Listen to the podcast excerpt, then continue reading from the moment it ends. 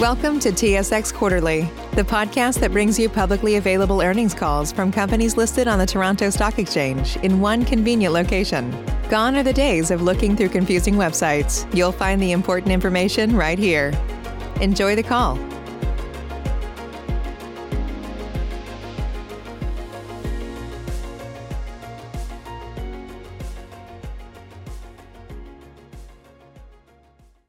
Ladies and gentlemen, thank you for standing by, and welcome to the Peyto Explorations Year-End 2020 Financial Results Conference Call.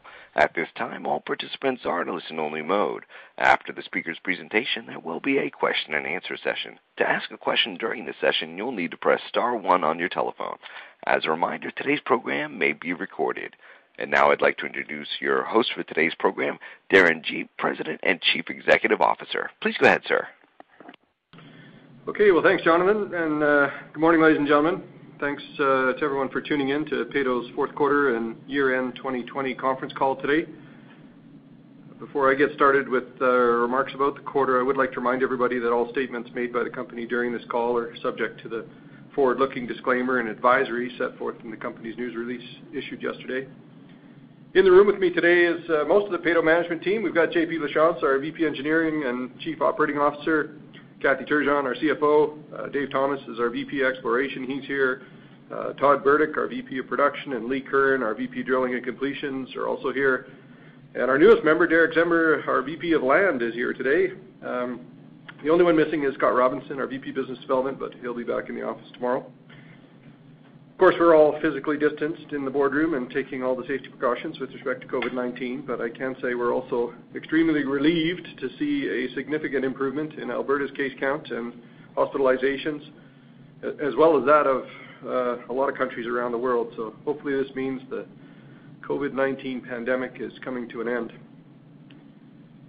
Uh, before I get started uh, talking about the quarter too much, I do want to recognize the efforts of both our office and field personnel this past quarter, and for all of 2020 for that matter.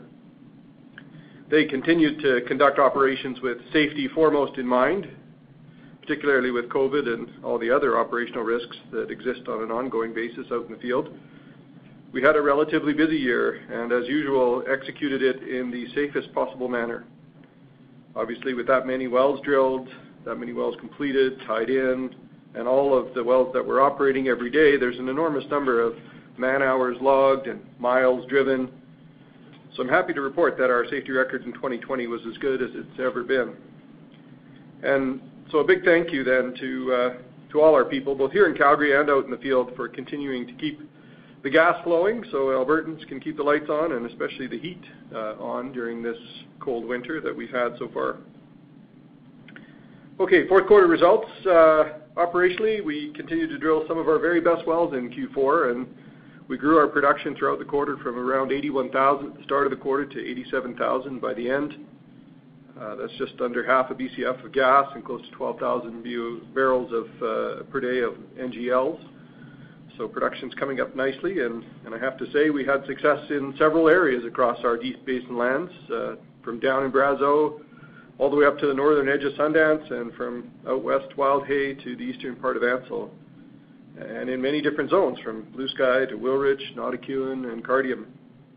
So again, we uh we enjoy both geographic and geologic diversity in our program, which I think reduces the risk and the dependency from well to well, so that we're always making the very best investment decision. We've got lots of time to make that decision with the most information about the previous drilling results. So that uh, affords us an opportunity to reduce risk. And quite frankly, those results were very good. The Cardium wells we drilled are producing more condensate and natural gas liquids than the average Peyto Cardium well, so that's holding our liquids yields up. And uh, the gas productivities that we saw from some of our Notikewins in the quarter were uh, were just phenomenal. So uh some incredible well results. I suppose the best part is that those great well results uh, keep getting cheaper and cheaper, especially uh, relative to how much reservoir we're opening up and how fast we're drilling. Uh, you know, I think that was uh, very evident in our PDP F&D costs this year, dropping over 30%. And, you know, really, I suppose our timing could not have been any better with the rally in both gas and oil prices that we saw in Q4. Um, they weren't prices quite back to what we had in Q4 2019, but they were a lot better than what we saw in the summertime. Uh, NYMEX was up 25% from Q3, and AECO was up 18% from Q3. Those continued to get better even into Q1. So I think our production growth was uh, really well-timed. That uh, growth in production and price drove cash flow up 55% from Q3 2020's 49 million bucks to over 76 million in Q4. And we were finally back in the black with respect to earnings. Both the uh uh before the effect really of that impairment reversal, we had earnings in the fourth quarter of around 8.3 million dollars. So that's good to see.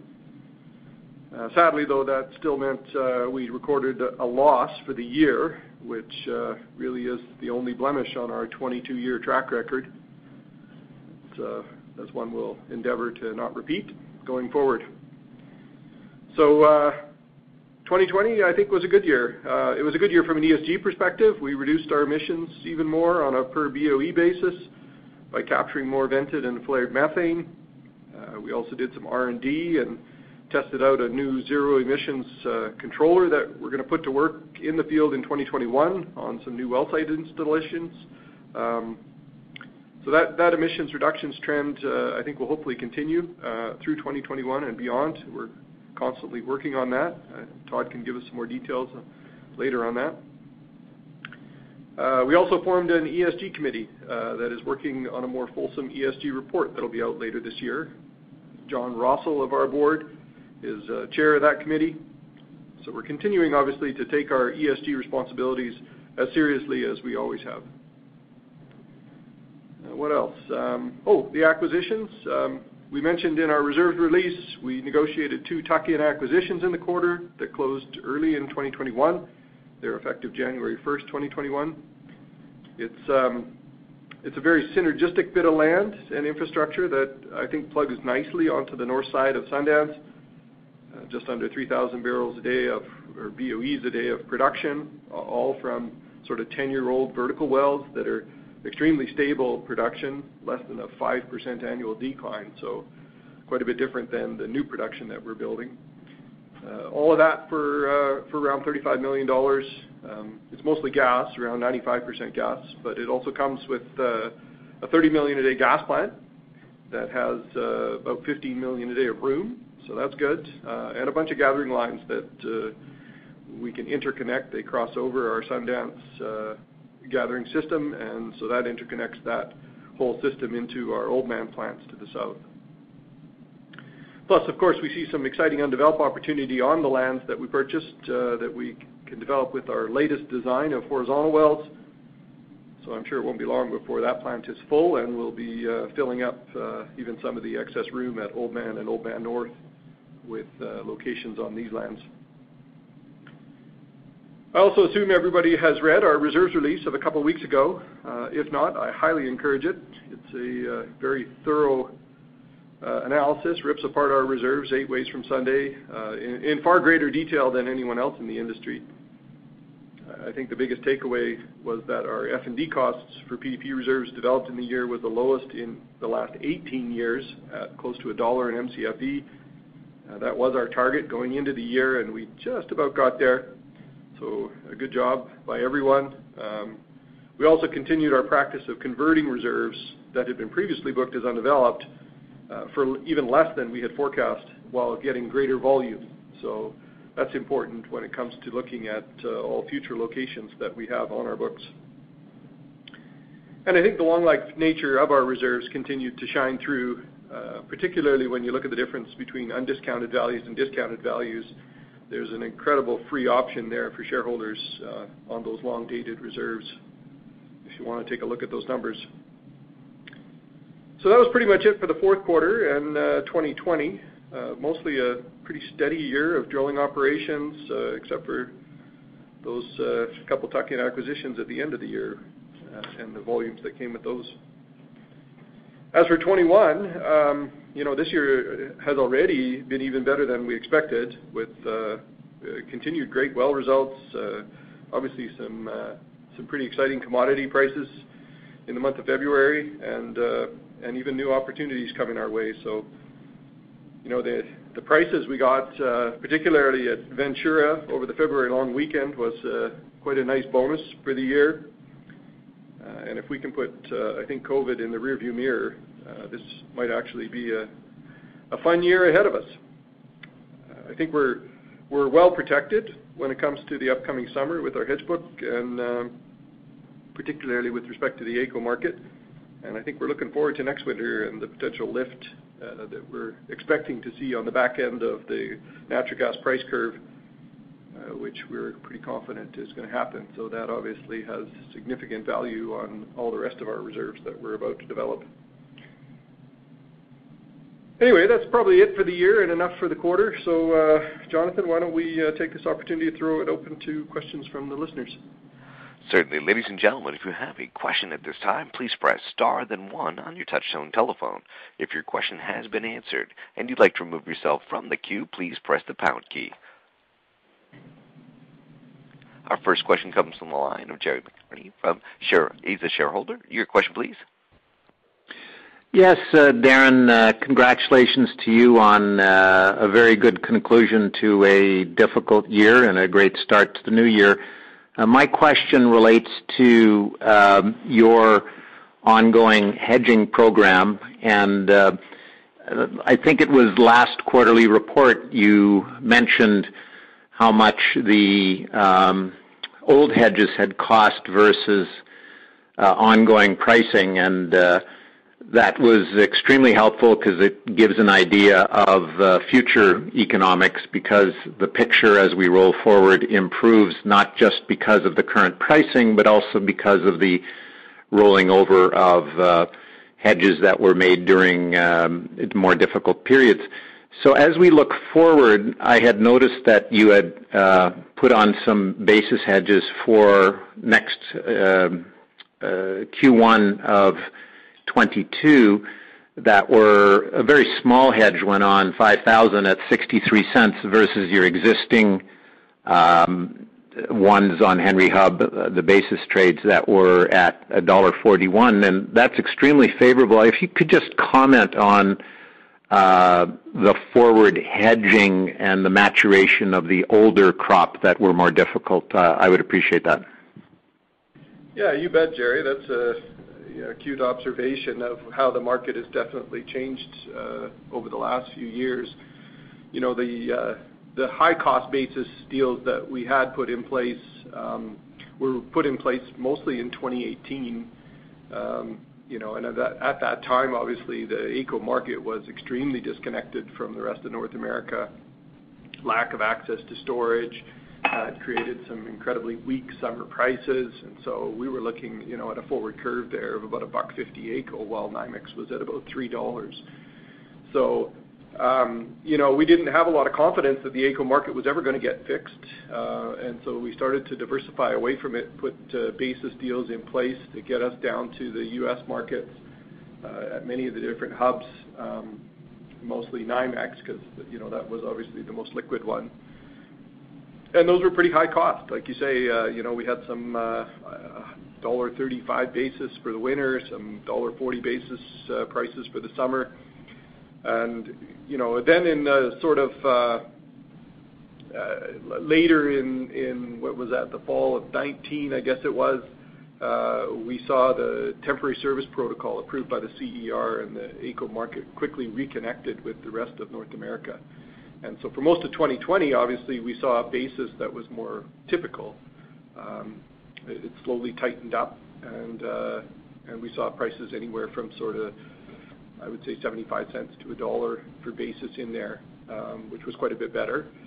Uh, and of course, so we're having to live with the basis we put in place that were higher cost than that. And so the market diversification cost, as we illustrate, is pretty high, uh, you know, at about CAD 1 in Mcf.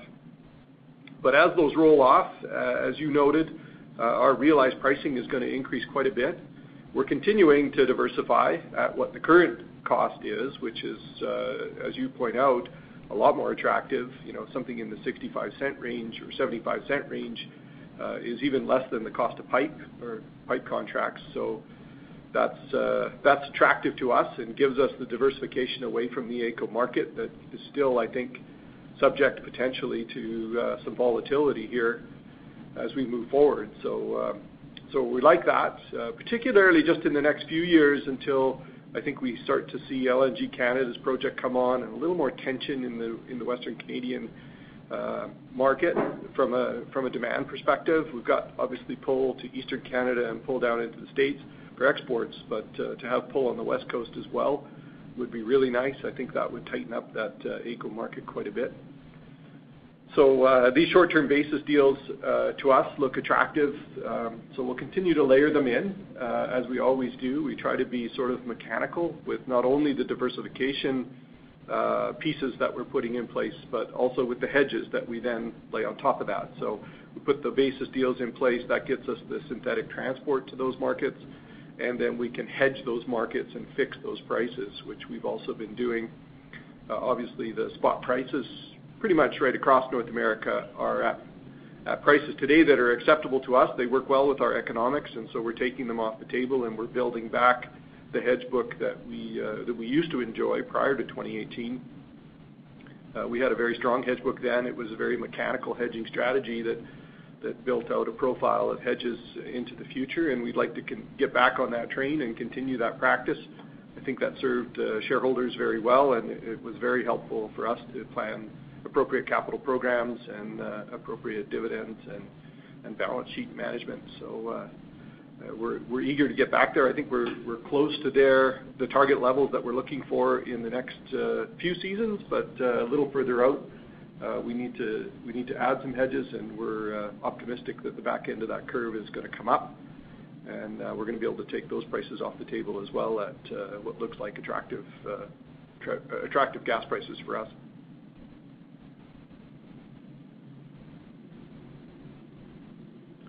Hopefully that uh, answers your question. Yes. Thank you. Thank you. Our next question comes from the line of Terry Kavanagh from Oakmont Capital. Your question, please. Hi. Good morning. Um, I um, also echo the uh, comments about you know uh congratulations for doing a great job last year. I wouldn't mind if you could spend a little more time. Um, uh, it's really a follow-on to the first question. With respect to these uh, market diversification costs, you know, you um, really with respect to the timing of the roll-off of them. Like, um, I know uh, uh, in the third quarter, I think you guys said they'd be significantly reduced over time. I think on the converse on the call with respect to the third quarter, I think you referred to the coming two quarters, if I'm not mistaken. Uh, in the outlook today, it describes uh, the diminishing gas market uh, cost with respect to the 2021 outlook. But in the paragraph under marketing, it talks about these things decreasing over the next two years.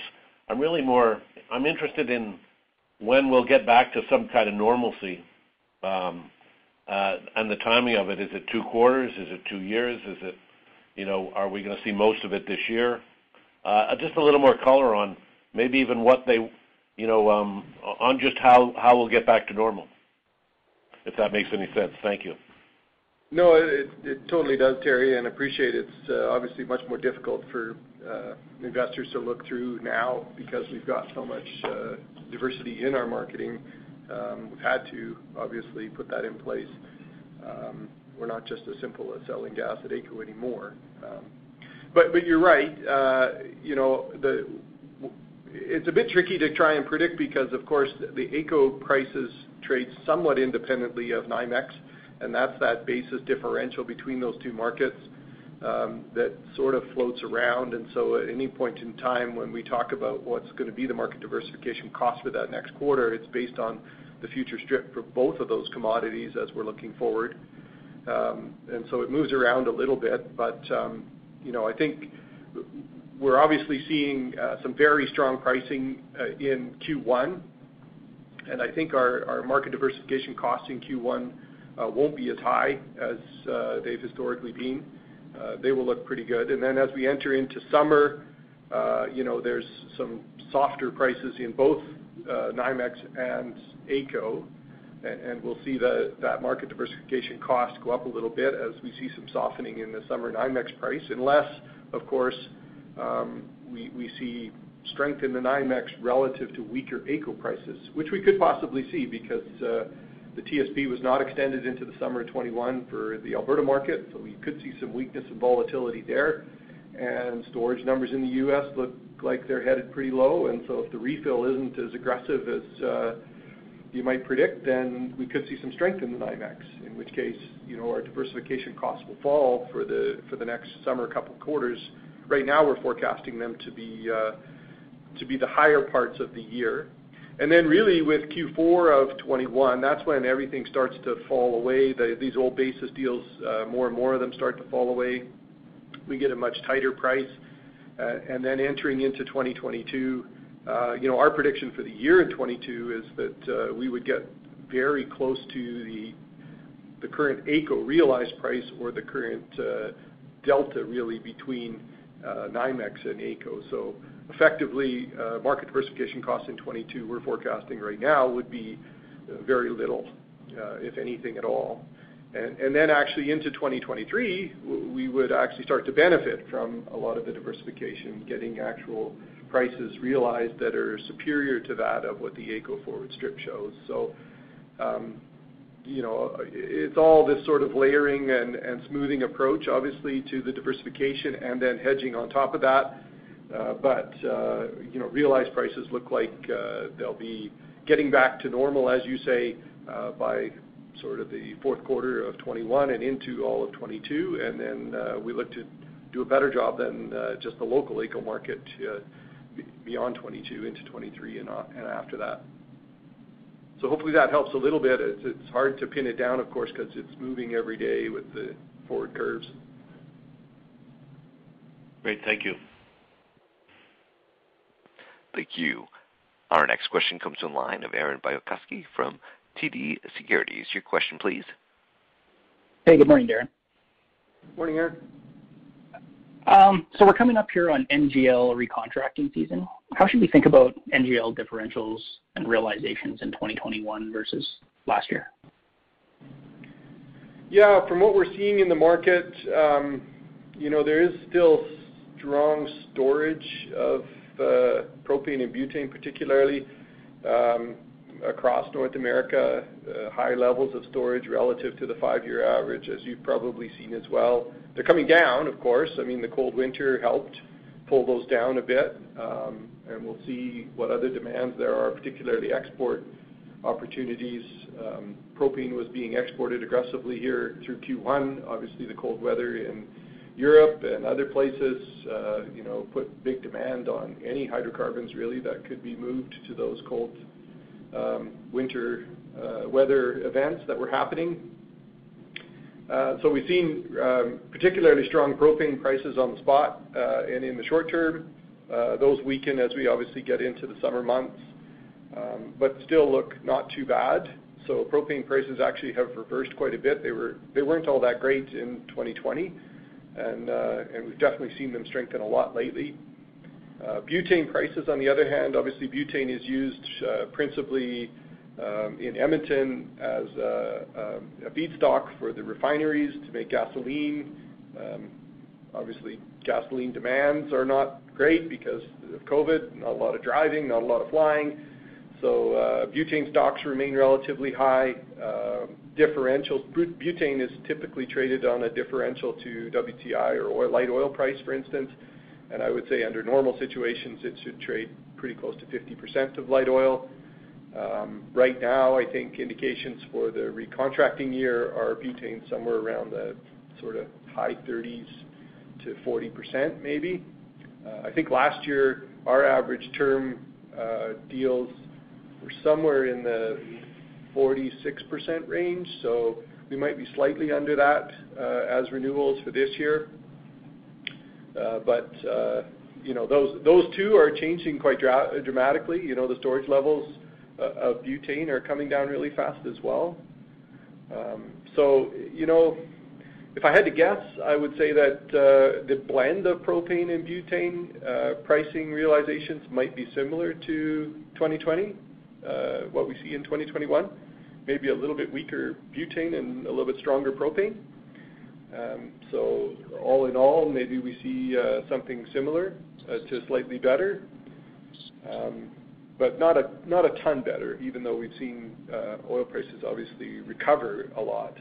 Um those two products, you know, are still sort of we're still working through a bit of a storage glut on them as well. So, um, maybe throughout the year, we'll see spot prices improve, and then, you know, by 2022, we might actually see some really exciting-looking uh, uh, differentials and prices for those products. Perfect. Thanks, Darren. I appreciate the color. Yeah, you bet. Thank you. And as a reminder, ladies and gentlemen, if you have a question at this time, please press star then one.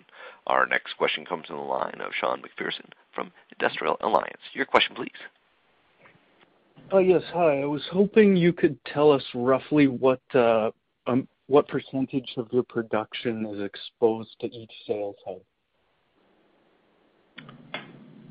Uh, percentage production, I'm going to have to take a guess, uh, Sean. We've got that one slide on our uh, website and in the presentation. We update it all the time, of course. It depends really on the season that we're looking at. But um you know the AECO exposure is probably Uh, somewhere around maybe a little under a third, and then the other two-thirds is really distributed across uh, mostly NYMEX-influenced prices. Um, we've got a fair chunk at the Henry Hub, um, and then we've got uh you know probably about, uh, again, another two-thirds at the Henry Hub. And then we've got the remaining third, I think, equally split amongst smaller hubs like Malin, Ventura, uh, Emerson. Um, until we get into sort of the uh, fall of 2021, and then uh, it redistributes a little bit. We've got far less really exposed to both AECO and NYMEX, and a lot more becoming exposed to sort of the Dawn area. We've got a lot of Emerson service that kicks in in November of 2021. It's good good one-year renewable, lower-priced service that gives us a superior price. Emerson's not really a hub that you can trade a lot of gas at, but it does get us halfway down the main line uh, towards Dawn, and then it branches out from Emerson, goes down the Great Lakes system. We get more into the Chicago market uh, with that way, or we can go over the top of the Great Lakes and into Dawn and the sort of Eastern Canadian market, and beyond that into the Northeastern U.S. market. So um you know we think that's going to be a strong market going forward. Um, Uh, so it's really changing and evolving. I mean, those percentages you know, will be similar for, I guess, really through the summer of 2021. As of the fall of 2021, uh, they start to change a little bit, and uh, we get a little more exposure to sort of Eastern Canada and Northeastern U.S., and a little less exposure to NYMEX. But um we're cautious about the AECO market. I know it's strong right now, but um, we're still Uh, careful in terms of our exposure there. Uh, we're not overly confident that uh, the storage system is working effectively on the NGTL. Sort of the Western Canadian gathering system doesn't seem to have full access to storage yet in a way that makes us really comfortable with it. So we're cautious with respect to that going forward for the next little while anyway. Perfect. Thank you. Thank you. Next question, Sean. Our next question comes in the line of Nathan Schwartz, private investor. Your question, please. Uh, yes. Um, first, uh, let me thank you and your team for everything you do for the shareholders. I feel fortunate to have you guys managing some of my money. Um, my two questions are related. Uh, first is the bank borrowing and the penalty interest rate. When do you anticipate that falling away? The related question is, how are you thinking about the dividends, and when might you anticipate an increase in the dividends? Sure. Good questions, Nathan. Maybe actually I'll uh, just pass uh, over to Kathy Turgeon, our CFO, to talk a little bit about the banking situation. Okay. Um, yes, thanks for the question. As uh, you could see in our Q3, Q4, our interest rates are significantly higher than historically they have been, and uh, that is due to our um, debt-to-EBITDA stamping fee costs. So as we see those coming down, obviously we're going to normalize back. Um and we're seeing that uh, in Q1, um, definitely by Q2 of 2021, we'll be back well below four times, which will bring us down in the actual costs on our interest.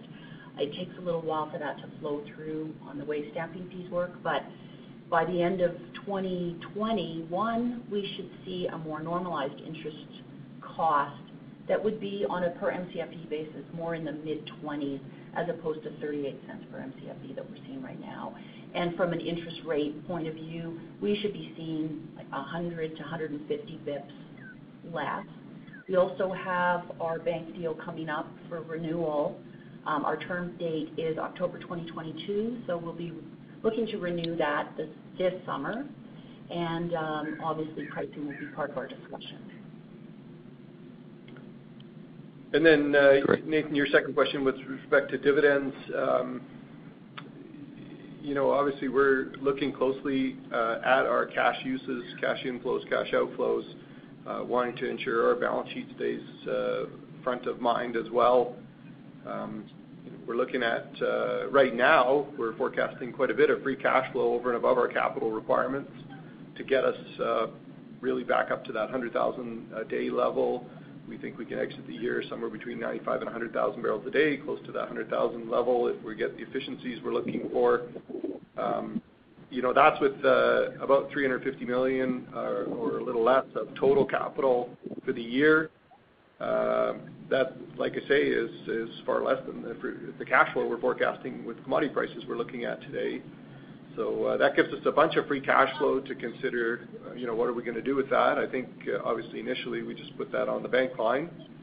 Uh, also looking at how the earnings are evolving, and earnings are strengthening. Uh, our forecast of earnings for the year is coming up nicely. Uh, we're getting back to the type of profit margins that we used to enjoy, which we want to feel confident about. Um I think, as we get into the back half of this year, obviously, the board will start to think about dividends again more seriously and um, weigh that against um, cost of capital for the company and uh, what the 2022 year starts to look like. I think it'll really be a sort of uh, fourth quarter 2021, uh, 2022 decision. And um you know, there's still a lot of backwardation in the commodity tape right now. Both oil and gas prices fall away pretty hard as we look out into 2022 and 2023. We expect that to change. Um, we expect the back end of that curve to come up. And I think as it does, obviously, we'll gain a lot more confidence in the total amount of free cash flow that we're going to be throwing off in 2022 and 2023. I think we want to uh, probably uh, have a have both a combined um, use for that free cash flow, both in terms of balance sheet uh, strengthening, reducing our debt, as well as uh as dividend rewards to shareholders. Like I say, I think it's really a sort of the back half 2021 into 2022 type of discussion at the board level. Um and we'll see what the uh what the future looks like when we get to that point. I think we want to see really the solidification of the commodity price strip into the 2022 and 2023 years. Right now, it's like I say, it looks a bit odd to us to see such severe backwardation in the forward curve. And so um we'd want to see some of that coming out of there so we can lock that away and secure the pricing that we need to generate a lot of that free cash flow. Great. Thank you for the clarification. I appreciate it. No problem. Thank you. Once again, if you have a question at this time, please press star then one.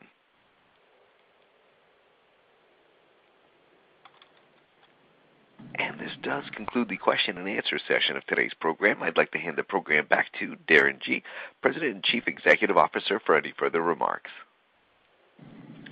Okay. Well, that was uh, good. Lots of uh, good inbound questions. Um, you know, I think um, we obviously have uh, some big plans for 2021. It's going to be a busy year. We did have uh, some inbounds uh, emailed in over the uh over the last week or so, questions about uh, this new acquisition that we've recently picked up. And so maybe if I can take a moment and just I wanted to ask Todd Burdick, our VP Production, a little bit about the integration of those assets. Obviously, we picked those up just after the new year here, closed those deals, and are still integrating a lot of those. Um, sometimes acquisition integration is uh, a difficult process if the acquisitions are large, but I don't think this one was uh, or is expected to be overly difficult. Todd, maybe if you could elaborate a little bit on how that's going and maybe some of the upside that we're seeing in that asset. Yeah, sure. Um so you know, things have gone really smoothly so far. Um, you know, we kind of took over operatorship the beginning of February. Um, Excuse me. I got to give kudos to Scott and his team for sort of facilitating uh uh you know a transition. And along with the previous operator as well, they've made it a lot easier for us and so that we can make a transition really quickly. Uh but last week, we finished the integration of the SCADA system for both plant and wells into Peyto's system. So now we have real-time visibility on all of the wells and all of the plants, which is nice to see, so we can start working on uh, optimization. So, you know, We've been looking at well optimization opportunities.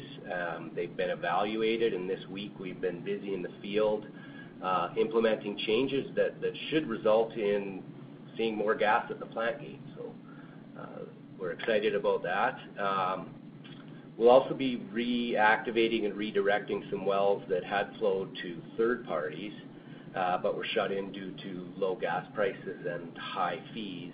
Um so that redirection, which is really going to be done at very little cost, uh, will bring those wells into the Cecilia gathering system as well. We're just waiting on the license transfer piece with the AER before we can do some of that work. Um, As far as pipeline infrastructure, we've evaluated any constraints, um, and uh, we're making changes to operating strategies. Um, those will be implemented where applicable. Uh, essentially, without going into too much detail, the result will be more consistent flow in the gas gathering system and less liquid hold-up so that uh, the wells will produce and perform better. Um, That was one of the things we spent a lot of time on looking at. Um, you know, we've already we've had one six-inch connection to the uh, Oldman system in place for years uh, with the original operator and developer of the assets. Um, the uh, a portion of that pipe had been decommissioned, so we're going to recommission that line. Again, once the license transfer happens, we'll be able to do that. So then we'll have a connection with part of the Cecilia infrastructure into the Oldman and Oldman North uh, infrastructure.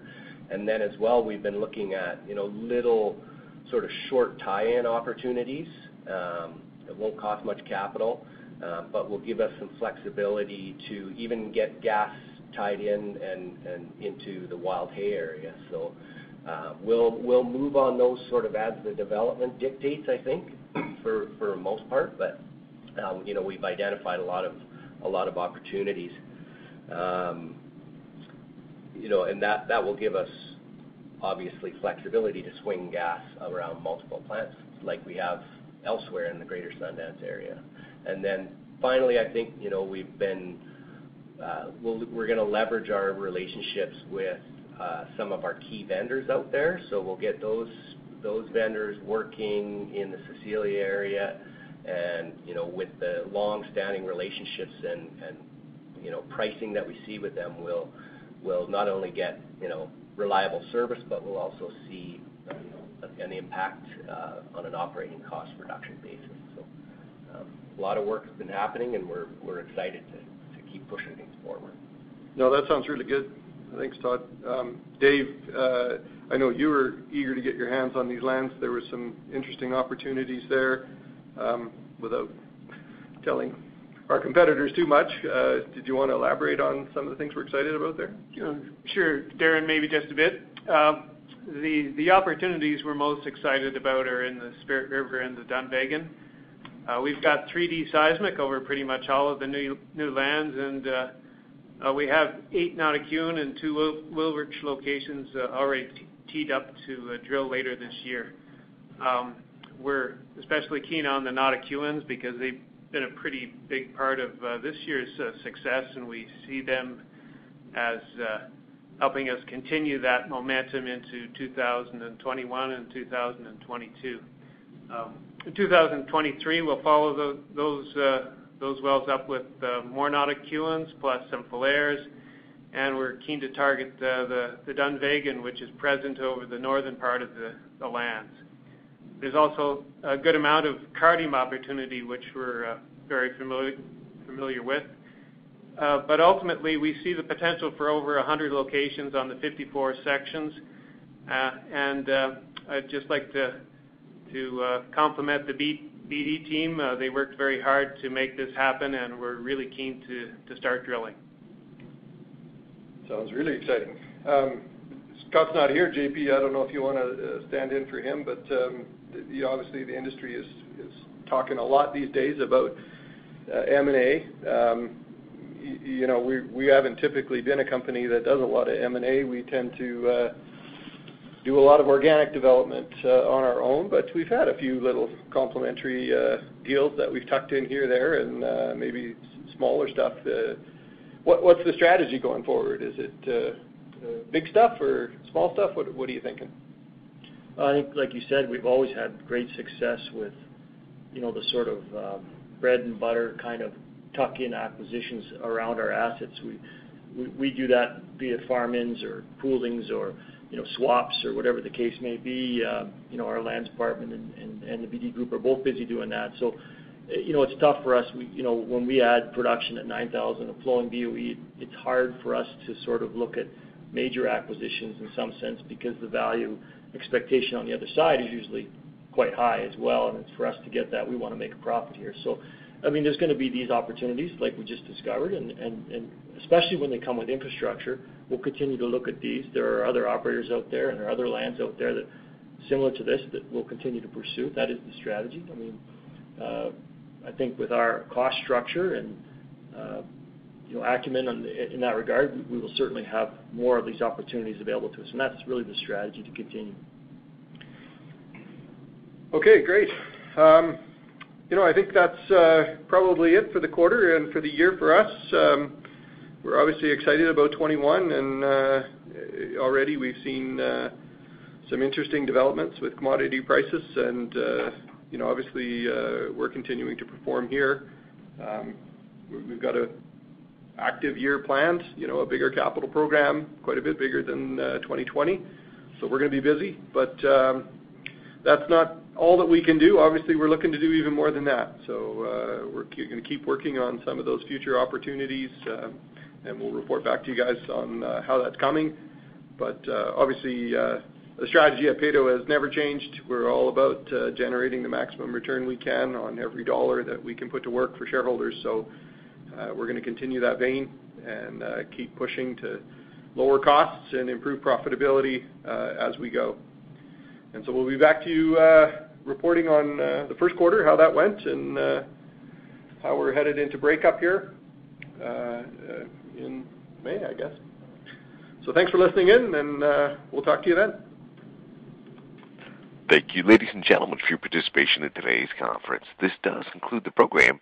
You may now disconnect. Good day.